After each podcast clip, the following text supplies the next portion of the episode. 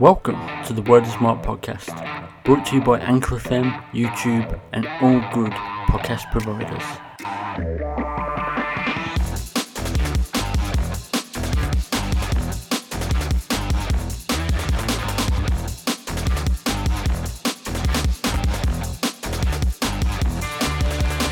Hello and welcome to the fourth episode of the Word Smart podcast if you have looked across the social media, if you've looked on YouTube, obviously YouTube has got to get going. I've got two videos currently in the works, they will be with you soon. If you look across the website, that's pretty much the same, but social media has pretty much changed. The handle is now It's Twim, so that's I T Z T W I M. I'm still going to go by the word smart persona, but it kind of links in with what's going to be going on in the future. Um, and connections wise and just overall how I'm going to kind of market the kind of um, identities is the whole entity of the Word Is Marc. So that is why that's going down. This episode's more of the relaxed episode. I always see the Wednesday episode as the one that I may not keep, the optional one, which I'm doing right now because the podcast is the best format that I can use to really re- release something every single week, uh, a couple of times a week. The Saturday episode I want to keep all the time. That's something that I want to do continuously. I might take a break here and there as a cut between seasons or series, but ultimately the Saturday is where I want to keep it. The Wednesday's optional. Now, when I get going into videos for YouTube and pushing on the blog a bit more on the website, I may reduce the Wednesday episode, either cut it completely or cut it being like uh, continuously every week. Um, but that's all to be um, figured out in time. But I will let you know the plans. Now, going with this episode, I was going to do a bonus episode past Sunday about Roy Jones Jr. and Mike Tyson, but I felt it only really needs a very, very little, minute part of this episode, so I thought I'd do it here. Mike Tyson really hung around more so than what I thought he would, and I think a lot of people were surprised about the fact that he lasted as long as he did because he wasn't known in his prime as being a, a hang around fighter that could go the length or hang around boxer because he couldn't go the, the length ultimately. Um, Roy Jones Jr., we know what he is. He played a perfect boxer's fight. He played it very smart going into the clinch. The fans, on a fan's perspective, weren't happy with the fight for that aspect because um, a lot of people just like making the joke of it that it was like he's hugging him and keeping him there and stuff. But you've got Mike Tyson in there. You don't want to get him to where he's laying down shots because one, the morale goes fully on Tyson's side, which allows him to get stronger and stronger because he's ultimately starting to feel um, good in a way, in another way bad and ultimately because the energy's on his side he's starting to feel like yeah I can really knock out this ego of um, you're nothing and the downside that he has about him which is why in a way the way that Mike Tyson thinks helps him in the ring. Having the good and the bad the devil the angel on the shoulder it kind of helps him in a way because ultimately he's always fighting against himself um, and the opponent is pretty much just the the boxing bag that's going to get the hammering. Um, yeah, Tyson hung around. Jones Jr. He didn't win by length. It went to a draw. Now, why ultimately it might seem a bit eh, as a draw, and a lot of people think Mike Tyson won because he actually landed more shots in there. But the draw kind of helps them in the sense of one, they can repackage it and do it all again. Two, they can really focus on bringing in other people of different weights. Now, whether Roy wants to stick kind of heavyweight level or whether he wants to drop weight is up to him. He might find it a bit harder now these days. Uh, we know Tyson can do it, but he ain't going to want to drop any lower than heavyweight. Um, but it gives them the option to kind of explore bringing other fighters in. We know Lennox Lewis wants to come back in. Uh, he's already flirting with the idea of coming out of retirement, so that would be perfect for our Legends League. We know Steve Collins really wants to get a Roy Jones Jr., so they've got options. So them being on an equal playing field kind of helps from that standpoint. Um, definitely, if they can bring in other fights with others and then kind of reel it all back around to coming back to Mike Tyson and Roy at a later date. Um, so, uh, Roy could pretty much fight on the next card against Steve Collins. Mike Tyson could have a card where he goes against Lennox Lewis, and then all rounds up by the end of the following year. Uh, Roy Jones Jr. and Mike Tyson, the rematch. They can really do so much with it. It really packages everything together. Um, the other major kind of mixed opinion deal that went on with that fight was Snoop Dogg being commentary. A lot of people loved it because he's got a comedic value about him. Me personally, I kind of lean on the side of not being too happy about the idea of it. Yeah, I get it. He's funny. He says some funny, sh- but at the same time, when you call two of the greatest boxers of all time, oh, they're like my uncles fighting at the barbecue, that doesn't promote what they've got going on. These are two of the greatest boxers of all time. They're trying to make a league of legends and pull everything together. They're really trying to open up the doors, give people the opportunity to see the legends of the past. Because let's face it, boxing isn't what it is. If someone wants to actually put in the effort to get it back to you know, just being a viewable thing, whether it's just as an entertainment form or whether it is as a pure, vicious boxing form that people want to watch, like gladiators fighting, or whether it is an entertainment thing, just like a basic, yeah, casual. Yeah, this is on tonight, let's throw that on. Or, oh, this is coming up on the Sunday, I kind of want to see it. That is better than nothing. For boxing fans, it's worth something. Now, boxing is very much under these days because of MMA really taking that format. So if people like Mike Tyson and Roy Jones want to try and bring this sport back up, we shouldn't be trying to tear them down by saying stupid shit. Now, yeah, I get it, comedic value, it kind of helps here and there, but I don't feel like it kind of helped this situation. It kind of combats against it we're trying to build these two figures as being two of the best of all time, two that are still really with it, two that have still got what they had in them, they've still got that animal mentality, they still want to get in there, they still want to go the rounds, you know, and they actually went the full match, so you can't, well, uh, kind of, but they they lasted, is what I mean. No one got knocked out. It went the full length, so we know they can go the time we know they can do that. Roy probably not so much if he wasn't playing the smart game and clinching up, but at the same time, maybe if Mike was getting someone that was heavy hitting him, he wouldn't. But he's Mike Tyson. What are you going to do? Ultimately, I don't think it was valuable to have Snoop downgrade that match, to be honest. Yeah, throw him in with Jake Paul and um, Nate Robinson. That's fine, because to me, that is kind of comedic right now. YouTube boxing has really got to build itself to a, a, perfect format. They've got to prove that's worth something. We know that Roy Jones and Mike Tyson were worth something because they dominated the 90s and the early 90s. So we know they're worth something. They came up through the amateurs, they went for pro when boxing was actually being watched as a main fighting category entertainment. We know they're worth something.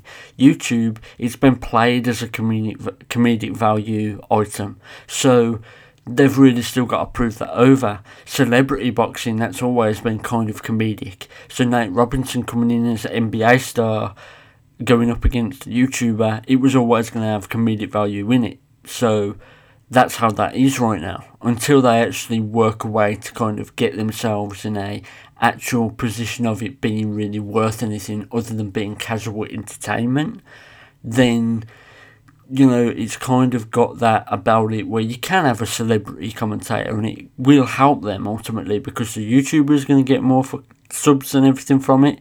Um, and, you know, the NBA star, the celebrity that comes in, they're probably going to build up even more of a following out of it. So it's beneficial. And now, because of all that, I'm probably going to have to put this episode on explicit just for one word, but it is what it is. Let's keep going. Now, I haven't read it yet, but Assassin's Creed Valhalla have Geirmund's Saga by Matthew J. Kirby. Matthew J. Kirby has wrote a bunch of Assassin's Creed. He's always done other novels as well. He's known as a decent author, so I'm looking forward to getting into the book. But if you are an Assassin's fan or currently running along Assassin's Creed Valhalla, it's probably worth a pick up. I will do a review and I'll get back to you on it as soon as possible. The last book that I read was Ed Falco's The Family Corleone. And this week we've got Coppola releasing The Godfather Coda, which is the third film, re edited, but the way that he envisioned it, rather than Warner Brothers' hands kind of getting their mitts on what he wanted, what vision he had of it. And I think it's very much the same, or just a little tweaks here and there, but we will see come um, probably December 8th, because I'll probably pick it up as a, a film because I know it's on in theatres or selective theatres on December 6th, but in the UK we can't really go out and do all that yet. Um, so December 8th it's supposed to come on Prime, DVD, Blu-ray, all that stuff. But ultimately the Godfather series is an untouchable piece of media. So the video game, something that I saw in the Coda trailer comments was man, we need the video games back. They were awesome. We need remasters, blah, blah, blah, blah. And I agree 100%. The first game, you took Aldo Trapani. You, you pretty much went over the events of the film, the first film. But it also had little tweaks that kind of put Aldo in places where other characters were. It kind of explored his story in little ways and how that could affect the main story and all that stuff. And then in the second film, you took kind of a lazy name. You took Dominic Corleone, which I always thought it should have been Dominic something else.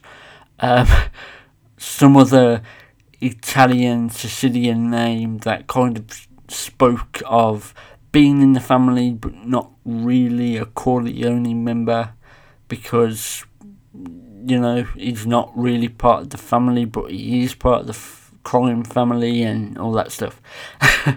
but ultimately, the second game I thought conception conception wise was awesome. The family tree set out, the marked man, you could go and help people, get a little bit of information once you've helped them out with something, and then as a result, you know how the kill contract on this guy in that family that is so important to that family, how I can take him out, go ahead and do it so that the papers would love it and so that it's going to really hurt the royal family.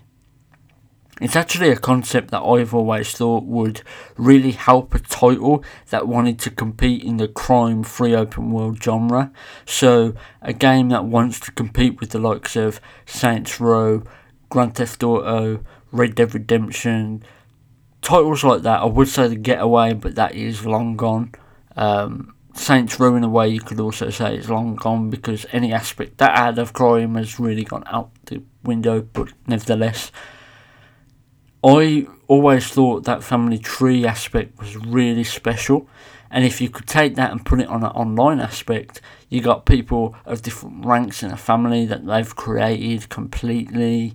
You could also add the aspect of jail in there, so you could serve jail time, court time, you could spend time in the hospital if you've been beat down or broken bones or whatever. You could have a capo regime send a soldier, a soldato, to go and collect the cash from the businesses that he's took over in the week because why should he do it? And he hasn't got the time for that because he's got bigger shit to deal with because of his underboss is, or Sotto Capo, is telling him what to do. So there's so much they could explore with that online, offline, just full creative piece like Empire of Sin that's come out now is the only mafioso style of title we've got right now. Um, and I really feel they could explore a lot more and get something going with that. The problem was, people, EA dropped the Godfather contract because it was took back by Warner Brothers because Coppola hated the first game and even more so the second game. The first game, he said, was completely unoriginal. It was completely just tarnishing what they'd done with the Godfather first film. And the second one was very much the same. They even didn't do anything special with that. that was Coppola's vision of them all.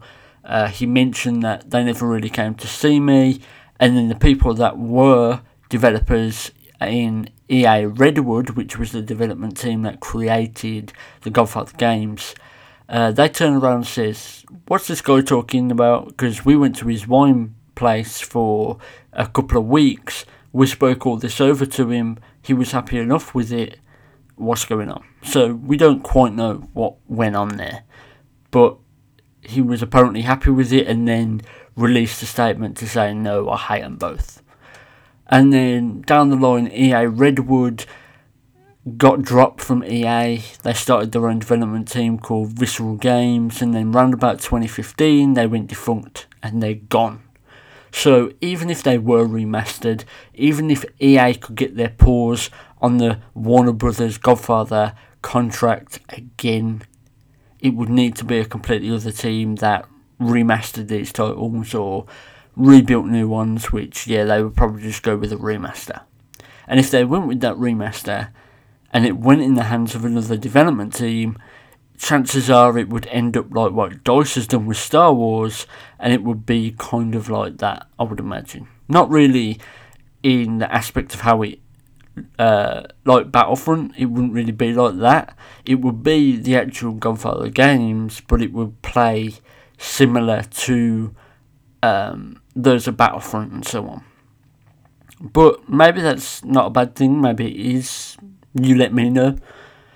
But overall, I've always wondered what the Godfather, what the Godfather could be in modern times, because I'm kind of a skeptic when it comes to taking something old, bringing it back, redoing it in a new way, and really pushing it out. So, my perfect example of this is when Lethal Weapon came about as a series.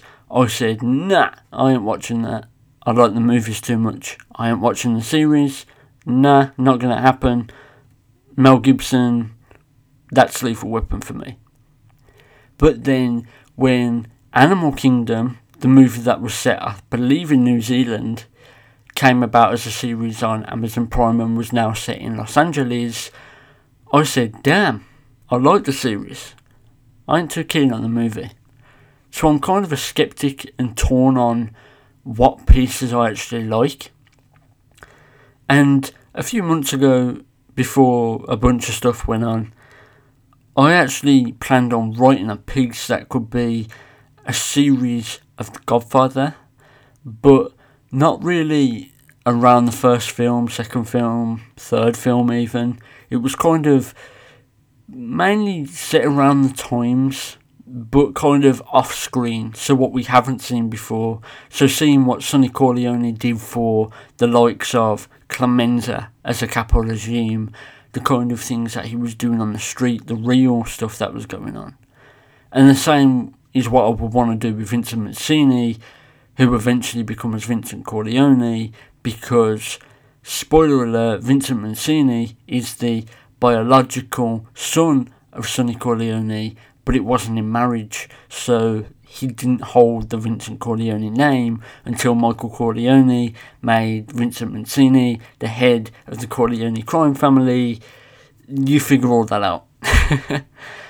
but ultimately, they wanted to do that already. We know that. We know that Mario Puzo and Coppola decided that they were going to do a Godfather 4 that was going to base itself in the 90s Vincent Mancini would kind of have a retrospective story, a bit like how Michael Corleone and Vito had that retrospective story on Godfather 2 where it jumped back between Vito and Michael.